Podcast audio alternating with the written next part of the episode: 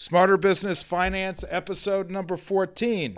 When should you pay for your equipment with cash? Are you a small business owner looking to take your skills to the next level? Interested in getting real information about financing business equipment and business loans without the worry of getting scammed? You've come to the right place. Welcome to the Smarter Business Finance Podcast with your host, Rob Misheloff.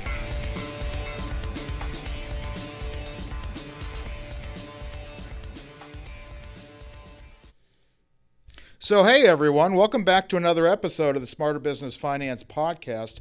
Rob Misheloff here, and we're going to talk today about when you should buy your equipment with cash versus getting a, a loan or a lease. And it, this is a pretty Im- important topic because uh, in a lot of businesses, and especially in a lot of businesses that, that we work with, uh, the largest expenditure that most of the time you'll see will be for different types of capital equipment, whether it's for machinery or trucks or telecommunications equipment, you know, just, just depending on, on what type of work you do and what industry you're in. And the way this came about, and reason why we decided, or I decided, that we should talk about that today is we've had a number of, of customers, or should I say, hopeful customers coming to us recently who bought equipment, wrote a check, or you know paid cash for that equipment, and then ran out of money. And uh, that happens more commonly than you might think. And you know, a lot of times in business, the definition of business failure is simply running out of money. You, you're just you're out of gas. You can't move forward anymore. And this actually, most of the time when we come across this, it's very, very common that we come across this in the case of a startup. And you know what'll happen is you'll you'll factor in uh, the costs of. Uh, I'll give you. We had a guy contact us recently who was opening up a frozen yogurt franchise. And he went and spent all his money. I guess he thought or found found a, a pretty good deal on some frozen yogurt machines uh, because somebody else went out of business, and so he spent all his or almost all his cash on these frozen yogurt machines, and then didn't have any money left to actually open the business. And from a lender standpoint, so first of all, from a lender standpoint, like that's that's pretty scary. If the guy like literally spends all his money on some machines, um, what's the next bad decision? And what's going to put him out of business? And how much are you going to be left with? How many? Uh, you know, the question becomes how many payments is this guy going to make before he runs out of money because of poor planning? And so you don't want to be caught like that with your pants down.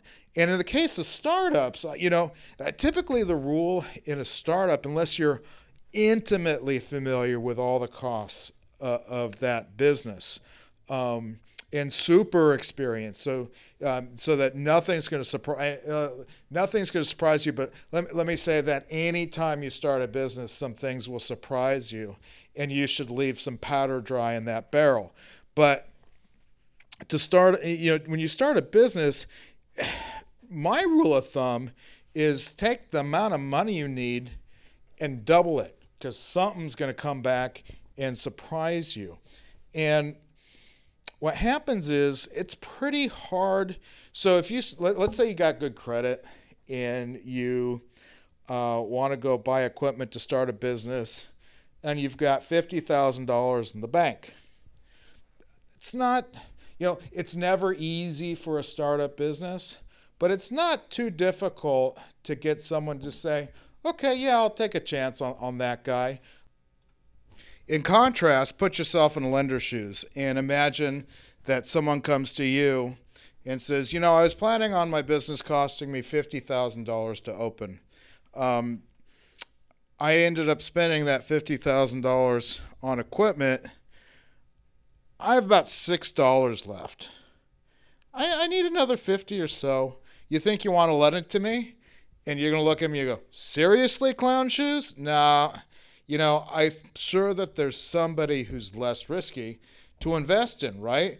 And, and that just makes business sense. In fact, once you have no money left, it's very, very, it's often very, very difficult to get that deal approved because you know the, really i mean the question is all right so what other things have you not thought of before opening up your business so it's something that's real important and in fact when you're just starting a business uh, you should be borrowing money uh, as soon as you can to start building some business credit and now depending on what platform or program you use, not everybody reports to uh, you know uh, uh, Paydex or, or Dun and Bradstreet. However, uh, in almost all cases, when you are financing uh, or, or, leasing equipment, a, a UCC filing will be made, and you can also use that. Uh, you know, if you have good pay history, you can get uh, a credit reference from that person later on down the line to, to make borrowing easier. Uh, and that, that's pretty important. Um, the, you know, people often try to use cash because they're unrealistic about what the rates are going to be or should be or what is fair uh, as a business startup. And uh, depending on the program, uh, you know, rate, rates can vary widely. Uh, we've seen startup rates that are quite low in some cases for very well qualified folks, uh, but we've also seen startup rates that, you know, quite honestly are pretty high uh, to, to compensate for a substantial amount of risk. And in some of the riskier situations, uh, an objection that will come up is okay, so you, you're going to finance me. It looks like over the course of this 60 months that I'm going to pay double what the equipment costs. So, uh, you know, as they say, well, it's 20, I'm going to pay $40,000 for a $20,000 piece of equipment. And, you know, the answer is, well, yeah, looking at what we're seeing here, there's maybe a 50 50 chance that you're going to make it if we're lucky. Uh, but more, more importantly, the question to ask is not what the money costs. Obviously, if you can get cheaper money, go get cheaper money. But it, it's much more important uh, to look at the benefits of what that money will provide you. For example, in the case of a startup situation where there's a huge risk, uh, and anyone uh, that thinks there's not a risk to their startup, um, man, you're crazy. Uh, but uh, there's a huge risk, and the the more money you can get your hands on, uh, or you know, I like to call it runway. How much runway do you have before you're going to crash and burn? because you don't want to be in the situation. If you start a business and you've got $12, like how long can you go without turning a profit before you're on the breadlines? And, you know, it's the Wild West in the business world. No one cares if you can feed your kids. No, no one cares. No one cares if you go out of business. Restaurants, everything. People go out of business every day. Nobody cares. Now, the good thing is, uh, if you haven't quite used all your money, a lot of times, if it's been less than 90 days since you purchased that equipment, sometimes 60, uh, but the you know it, it, never more than 90. Um, sometimes 30. But if it's very, re- very, very recently that you purchased the equipment, and either you just had to do it fast because it was the sale of the century and you just had to get it in right now, or you got it in and, and you're looking at it and you go, oops. Um, oftentimes, we can run it just as, as a regular sale. Um, and so it's nothing crazy. We'll look at it as if uh, you were just purchasing that equipment. Uh, however, we're gonna, you know, if you took your fifty thousand dollars and now you have five thousand dollars left, you're going to be priced in terms of risk as if you had $5,000 in the bank. Uh, so it's tougher to get it through than if you were buying that equipment having had $55,000 in the bank. And is that fair? Is it, uh, who cares? Um, you know, the, the fact is, it, it is what it is. And, the, the you know, in business, uh, in lending, uh, you know, people tell you any the numbers usually don't lie. If your financial statements aren't fake the, the numbers don't lie. Um, and so the question of whether you should pay with cash or not it depends. Like if you're an established business and you know that you're going to be fine you, like there's not really any point in paying finance charges uh, you know exactly what's coming in you've got plenty of um, plenty in reserve um, hey, totally cool. Although I will tell you that very, very few businesses have grown to any sort of size or scale based purely on cash flow. There's a reason why debt exists, and there's a reason why lenders exist. It's hard to grow purely on cash flow. So if you plan to become much larger than you are, eventually you're going to have to pay the price uh, and and take on some debt. Um, but it, uh, you know, I can't say it enough. If you're a startup, cash is king, and also, you know, I've heard some folks talk about, uh, you know, and especially on, on, smaller deals. You know, you look at the the cost of um, what your monthly payments will be sometimes on a twenty or twenty-five thousand dollar piece of equipment. And our first question always is, are we putting you into uh, a deal that that benefits you? Because not only are you not going to move forward uh, if the deal doesn't benefit you, and hopefully you know your numbers. Hopefully you're not uh, opening a business just guessing that maybe it will work. But you know, you might not know down to the penny, but you should know, have a rough idea of how much the expenditures you're making uh, are going to bring in and what your costs are going to be and what your expected profits are. And hopefully that will bring you in more money than you would make just going to work with Burger King and not having any risk, right? And so a lot of times we'll hear folks say, well, I can't make those numbers work. Uh, go what? You know, uh, well, I figured the payment would be, and literally, this, these are conversations. I'm not making this up. These are conversations that we had. I can't make those numbers work. I was really hoping for a $1,300 payment. We say, well, that's a, uh, you know, we can't quite get you there. Looks like the payment's going to be around $1,450.